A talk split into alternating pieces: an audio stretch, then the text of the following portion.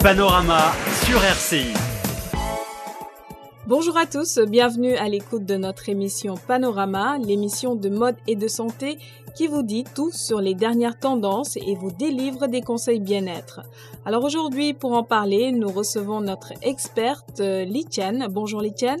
Bonjour Mado. Une seule nuit. Mais je ne suis pas experte, merci. Mais si, aujourd'hui tu seras l'experte du jour. Alors j'ai une question. Une seule nuit de mauvais sommeil équivaut à 6 mois de junk food. Tout à fait. Junk food, pardon. Mon anglais est catastrophique encore une fois. Mais tu peux dire tout simplement McDonald's. Exact. Donc, mais après, McDonald's va porter plainte contre toi. J'ose espérer que non. Donc, pour expliquer un peu en français, c'est un terme péjoratif qui désigne la nourriture contenant de hautes teneurs en calories issues du sucre. Alors, ce sera notre sujet d'aujourd'hui dans Panorama. Souvent, beaucoup de personnes ont des difficultés à s'endormir très tôt, ou même parfois, quand elles retrouvent le sommeil, ont du mal à le stabiliser, Li Qian. Oui, tout à fait. Mais avant de commencer notre émission, j'aimerais te poser une question. Est-ce que tu as bien dormi cette nuit, Mato? Pas du tout. Alors, ça fait 2 semaines, j'ai du mal à retrouver mon sommeil. Parce que bientôt, tu vas retourner chez toi. Exactement. T'es toujours dans un état excédent. Voilà, je pense trop. Je me couche vers 23h. Donc, pour retrouver le sommeil vers 2h du matin, alors que je dois me réveiller à 6h. Donc, j'arrive vraiment pas à bien dormir. Si t'as pas bien dormi, est-ce que tu sais quelles sont les conséquences? C'est clair, j'ai des cernes, j'ai une mauvaise mine et puis j'ai l'impression d'avoir 5 ans de plus. En plus de cela, je suis de mauvaise humeur. Donc, oui, ça reste sur l'aspect. Mais tu sais, si tu as mal dormi la nuit dernière, sache que les conséquences sur ton organisme vont bien plus loin que des cernes sur les yeux, parce que les cernes, ça va disparaître dans 2 jours suivants. Mais les mauvaises conséquences sur ton organisme, c'est très grave. Si je te dis la vérité, ça va pas te faire peur, j'espère. Mais non, si tu me donnes après les conseils pour que j'y remédie, là, j'aurai moins peur. Bon, je vais te diagnostiquer d'abord et après, je te donne les remèdes. Mado, tu sais, toutes les filles, sauf toi, ont peur de grossir et elles cherchent à tout faire pour éviter de prendre du poids. Mais alors là, comment faire? Et comment faire? La première chose qui me vient dans la tête, c'est d'éviter de manger trop gras, éviter de manger des choses qui contiennent des matières grasses, les choses sucrées, bonbons, chocolat, voire se priver du dîner. C'est vrai que je connais des filles qui s'abstiennent de manger le soir ou bien 1 ou 2 petites pommes. Oui. Ça arrive. Elles font d'énormes efforts pour éviter de prendre du poids, pour entrer dans une taille au-dessous de sa taille habituelle. Mais alors, est-ce que c'est bien ou pas dans ce cas-là? Oui, on ne peut pas dire que c'est bien ou c'est pas bien, parce que si on a des problèmes de surpoids, ça va causer beaucoup de problèmes de santé aussi. Mais si on perd trop de poids, c'est pas bon non plus pour notre organisme. Absolument. Mais est-ce que tu sais, tous les efforts ne équivalent même pas à une seule nuit blanche. C'est incroyable. Oui, c'est incroyable, non?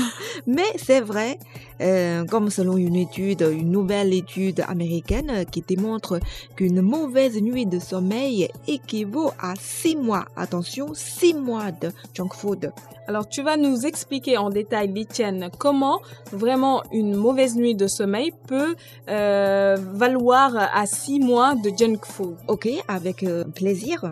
Cette étude a été réalisée par des chercheurs américains du célèbre centre médical de Los Angeles, Californie, à l'occasion de la semaine de l'obésité début novembre. La première semaine du novembre, c'est la semaine de l'obésité. Et alors, ils ont observé qu'une seule nuit de mauvais sommeil avait les mêmes effets sur la santé que 6 mois d'alimentation grasse. Plus précisément, les chercheurs ont constaté que la privation de sommeil affectait la sensibilité à l'insuline. L'insuline, comme tout le monde monde le sait, ça aide à garder le niveau de sucre dans notre sang. Ouais, ouais. Et alors, la privation de sommeil affectait la sensibilité à l'insuline de la même façon qu'un régime alimentaire malsain, comme si vous ne mangez que des hamburgers, c'est le même effet.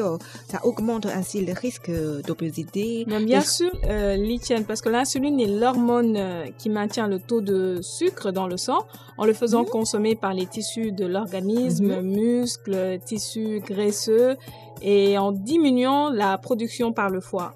Oui, tout à fait. C'est exact. Oui, c'est exact. Mais quand le corps devient moins sensible à l'insuline, après une nuit blanche, il est obligé d'en produire davantage pour maintenir le taux de glycémie, le niveau de sucre dans notre sang, à un niveau stable. C'est nécessaire à notre corps. Cela veut éventuellement mener à un diabète de type 2, une maladie qui empêche l'insuline dans le corps de répondre correctement et qui implique qu'il y ait trop de sucre dans le sang.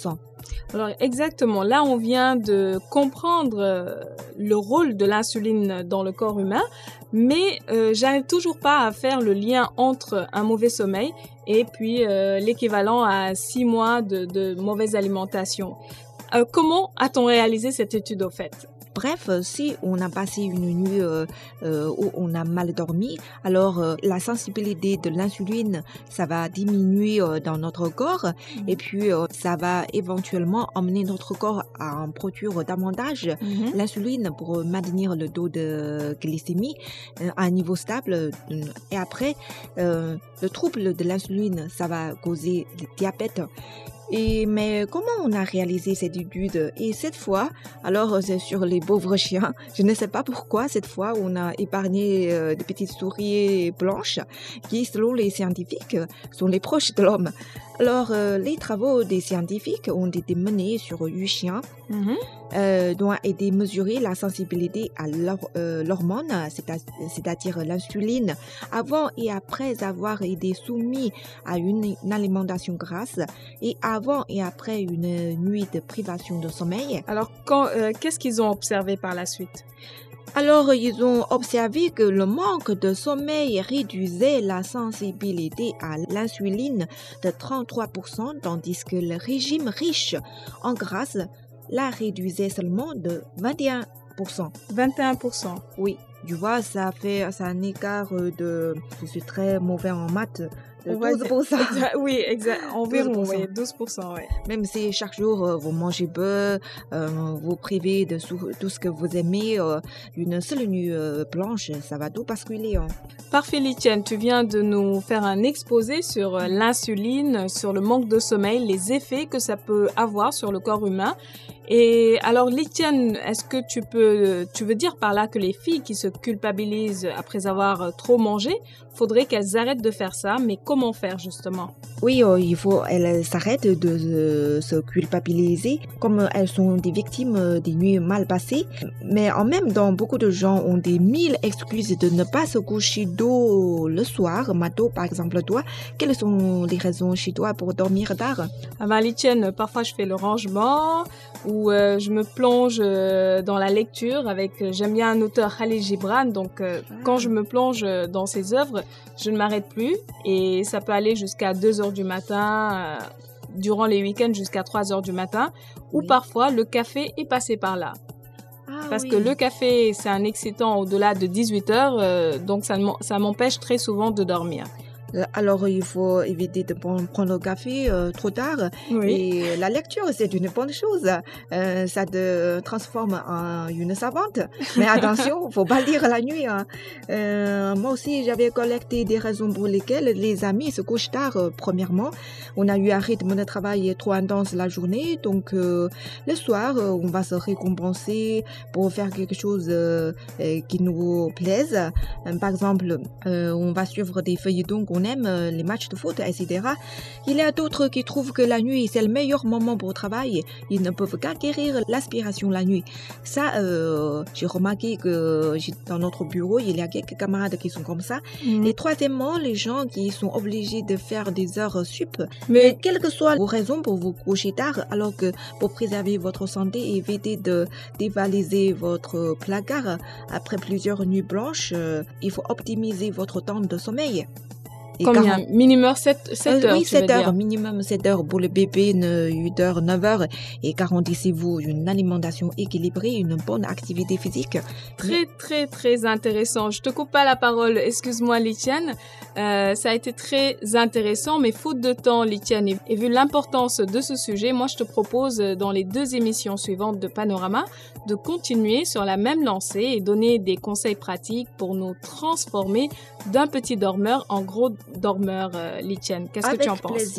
Avec plaisir. Mais avant de quitter Mado, j'aimerais juste rappeler, par exemple, si vous levez chaque matin avec l'étrange sensation de ne pas vous être reposé, le coupable se cache peut-être sous votre nuque. Comment ça se fait? Et parce que la odeur de votre oreille, c'est trop élevée ou bien trop pas assez. Tu veux dire qu'il faudrait qu'on veille à avoir un bon oreiller? Tout à fait. Et dans l'émission prochaine, on va vous donner les 5 règles d'or à respecter pour bien choisir votre oreille. Et comment apaiser le corps et l'esprit le soir avant d'aller au coucher, c'est très important aussi. Ce sont des préparatifs. C'est super important pour avoir une nuit bien reposante. Tout cela dans les émissions prochaines. Alors, c'est la fin de cette émission de Panorama. Merci, Li Qian. Merci, Mado. Merci de nous avoir suivis, chers auditeurs, et à la prochaine. À la prochaine.